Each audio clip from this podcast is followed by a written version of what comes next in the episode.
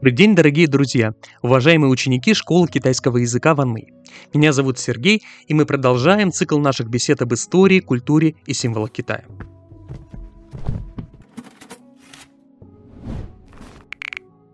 Сейчас за окном февраль 2024 года, а значит настало оптимальное время для разговора о традиционном празднике китайского Нового года. В одной из наших предыдущих лекций мы уже говорили о том, что жизнь традиционного китайского общества с точки зрения исчисления времени подчинялась системе лунно-солнечно-юпитерианских циклов, каждый из которых длился по 60 лет.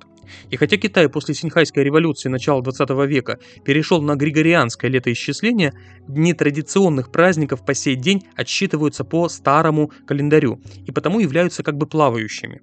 В этот раз приход нового 4721 года выпадает в Китай Китайской Народной Республики на 10 февраля 2024 года, а общенациональные празднества в эту честь будут проводиться в течение аж двух недель.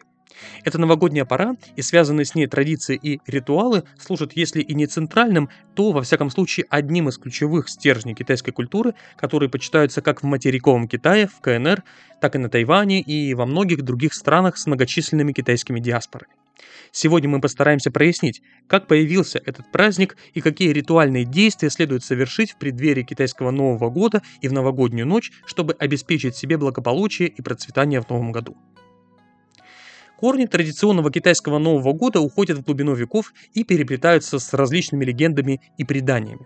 Согласно наиболее популярной версии происхождения данного праздника, первый день года наступил, когда император Юй, Юй Великий, один из трех властителей пяти императоров, основатель легендарной династии Ся, вступил на престол и вместе со своими подданными принес жертвоприношение небу и земле. Однако дата китайского Нового года с течением времени претерпела изменения. Во времена династии Ся, это 2070-1765 годы до новой эры, в качестве первого месяца года использовался первый месяц весны лунного календаря. Затем, во времена династии Шан, это 1600-1046 годы до новой эры, Новый год отмечался в 12 месяце лунного года. Ко времени западного Джоу, 1045-771 годы до новой эры относится описание традиции празднования 10 месяца древнего лунного календаря, который приходился на осень. В это время э, люди убирали урожай проса. Я напомню тогда, что проса была основной сельскохозяйственной культурой в долине реки Хуанхэ. Угощали гостей рисовым вином, сами ходили в гости, резали ягнят, произносили тосты за хозяев дома и вообще радовались жизни. Считается, что вот это празднование 10 месяца является одним из прототипов э, китайского Нового года, но это празднество не имело никакого отношения к празднику середины осени, во время которого китайцы собираются всей семьей, чтобы поклониться Луне. Традиция праздновать Новый год осенью в течение 10 месяца была порождена и закреплена на государственном уровне после объединения сражающихся царств Цинем Шихуанди. Этот же цинский календарь использовался далее в первые годы правления династии Хань. Но уже в 104 году до новой эры китайские астрономы во главе с Ло Сяхуном составили календарь Тайчу, согласно которому первым месяцем Нового года стал первый месяц весны по лунному календарю вместо старого десятого месяца.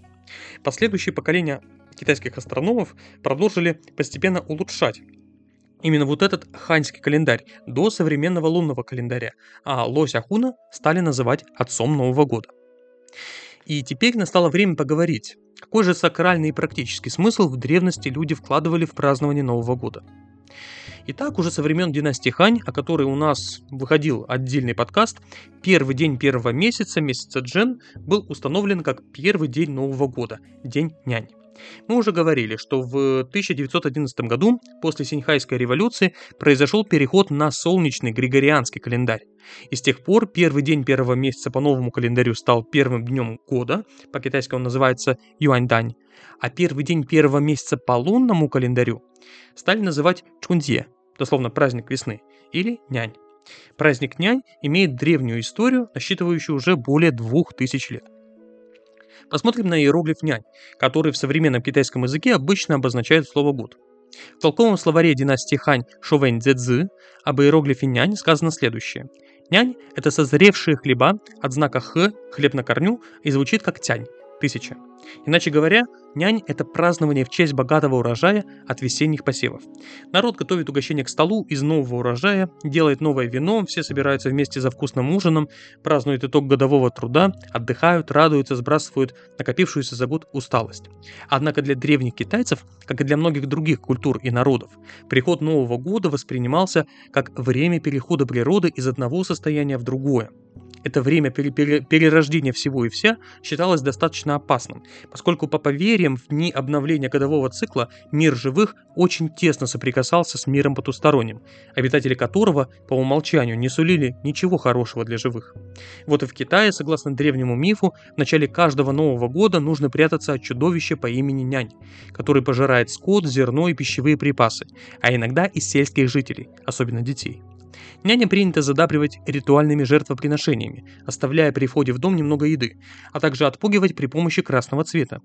Так по сей день китайцы накануне Нового года украшают свои жилища красными свитками чунлянями с благопожелательными надписями. Их история тоже оказывается переплетена с нечистью. Рассказывается, что некогда жили в Китае два брата – Шэньшу и Юйлюй, которые ухаживали а, за персиковыми деревьями, чьи плоды по легенде, даровали бессмертие. И вот как-то на их сад решил напасть демон Еванзы с десятком других демонов, чтобы заполучить волшебные плоды. Однако братья лихо побили всех демонов, связали их и скормили тигру, охранявшему персиковый лес. Поэтому каждый раз, когда наступало время встречать Новый год, люди обтесывали пару именно персиковых дощечек, рисовали на них братьев Шэньшу и Юйлюй с тигром и вешали дощечки по двум сторонам главного входа в дом. Так нечисть не осмеливалась зайти внутрь, и весь год проходил мирно и спокойно. Люди называли такие персиковые дощечки тауфу, дословно персиковые талисманы. И вот эти тауфу – это и есть предшественники современных чунляней, которые были введены и популяризированы Джу Юаньджаном, основателем династии Мин. Помимо дощечек Тауфу и полосок Чунлянь, китайцы на Новый год также украшают свои дома иероглифом Фу – счастье, но изображают его непременно вверх тормашками. Вот как об этом пишет в своей книге «Китайские традиции и обычаи» Пань Пань Хуан. Однажды император Джу Юаньжан был разгневан некоторыми событиями в столице. Он решил наказать провинившихся горожан. Чтобы его солдаты узнали, кем недоволен государь, Джу Юаньжан собирался использовать иероглиф счастья как условный знак. Так началась бы массовая расправа. Но добрая императрица Ма, чтобы избежать этого бедствия, тайно отдала приказ всем горожанам до восхода луны на каждой входной двери в каждом доме наклеить иероглиф счастья. Всем показалось это весьма странным, но разве можно перечить слово императрица? И вот каждая семья наклеила на свою входную дверь большой красный иероглиф, и это выглядело очень нарядно. Но в одной неграмотной семье этот иероглиф наклеили вверх ногами. На следующее утро Джу Юаньчжан отправил своих солдат в город, но те обнаружили, что иероглиф наклеен в каждом доме. Так тайный знак стал бесполезным, и солдаты в негодовании расхаживали по улицам и думали, что же им теперь делать. Вдруг они увидели двор той семьи, что наклеила иероглиф перевернутым, и рассмеялись. Как же глупые эти люди, не могут даже иероглиф счастья правильно написать. Солдаты обошли весь город, но так и не смогли никого казнить, иначе пришлось бы казнить всех. Им ничего не оставалось, кроме как уныло вернуться к императору и обо всем доложить. Вспыльчивый Джу Юаньжан, выслушав доклад, впал в такую ярость, что даже усы его взлетели вверх. Император закричал. «Не нашли тех, кого нужно убить? Тогда убейте тех, кто наклеил счастье вверх ногами». Императрица Ма услышала новый приказ и опечалилась, но тут же у нее в голове появилась хорошая мысль. Ма с улыбкой обратилась к Джу Юаньжану. «Государь, эти люди знали, что ты пожалуешь э, их визитом и специально перевернули иероглиф. Ты послушай, фудао, счастье перевернулось. Разве не то же самое, что фудао, счастье пришло?» Джу Юаньжан подумал, что это действительно имеет смысл. Он рассмеялся и велел солдатам. Императрица сказала верно. Оставьте людей в покое, а те, кого нужно было казнить, пусть живут. Так умная императрица Ма предотвратила большую беду в столице. С тех пор люди, клея на Новый год иероглиф счастья, стали намеренно его переворачивать. Эта традиция стала не только счастливым символом, но и данью памяти императрицы Ма. К тому же люди надеялись, что кто-нибудь, увидев на двери их дома иероглиф «Фу, счастье», скажет «Фу даула, фу даула». Счастье пришло, счастье перевернулось. Кроме того, ни один Новый год не обходился в Китае без ритуальных танцев. Мы с вами уже говорили о том, что понятие нянь изначально соотносилось с обильным урожаем зерновых, для произрастания которых, очевидно, были важны регулярные осадки.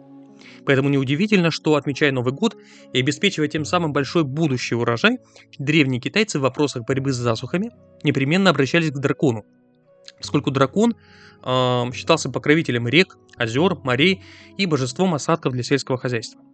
Уже по крайней мере с правления династии Хань драконы в танцевальной форме просили, чтобы в новом году погода была благоприятной для возделывания земли, урожай богатым, а люди всей страны жили в мире и счастье. Кроме того, в новогодние праздники в Китае также исполняется так называемый танец льва. Костюмированное представление, в центре которого два человека, управляющие головой и задней частью некого собирательного животного, очень отдаленно напоминающего льва. В Южном Китае считается, что прообразом этого льва в кавычках стал уже упомянутый нами новогодний монстр нянь. И костюмированный танец с его участием – это такая форма древней коллективной терапии, которая позволяла китайцам проиграть, прожить приход этой нечисти в поселение и ее выпроваживание. Кстати, о выпроваживании нечисти. Вообще китайская мифология знает очень большое количество разных демонов и большое же количество способов борьбы с ними. Именно этой цели служит давняя традиция запускать фейерверки, взрывы которых отпугивают нечисть.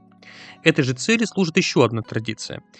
В Новый год китайские дети получают от взрослых долгожданный подарок Ясуй-тянь – деньги в красном конверте. Оказывается, по китайским преданиям, каждый год в новогоднюю ночь демон Суй вылезает из подземной берлоги и отправляется в людские поселения, чтобы чинить зло детям, наводя на них порчу, болезни или даже слабоумие. По причине буйства разного рода демонов в новогоднюю ночь у китайцев и не принято ложиться спать до утра, поскольку в эти ночные часы нечисть не дремлет очень активно и может нанести вред юным домочадцам. И вот одна китайская легенда гласит, что как-то раз пожилые родители подарили своему недавно родившемуся, а потому крайне любимому ребенку на Новый год красную нитку с восьмью подвешенными на нее монетами. Ребенок игрался с ними, затем ушел спать, а родители, помня о разгуле нечисти, старались оберегать покой малыша, как говорят сами китайцы, шоу суэй, оберегать год. Но все же в силу возраста сами провалились в сон. И тут же демон Суй проник в их жилище, но, подкравшись к ребенку, увидел лежащие рядом монеты на красной нитке и в ужасе сбежал. Пожилая пара рассказала об этом всем остальным, и люди стали делать детям в Новый год такие же подарки. Теперь демон Суй боялся подобраться к детям, и считалось, что ребенок, получивший монеты, благополучно проведет наступающий год. Поэтому люди стали называть эти деньги Ясуйтянь. Деньги, охраняющие от Суя.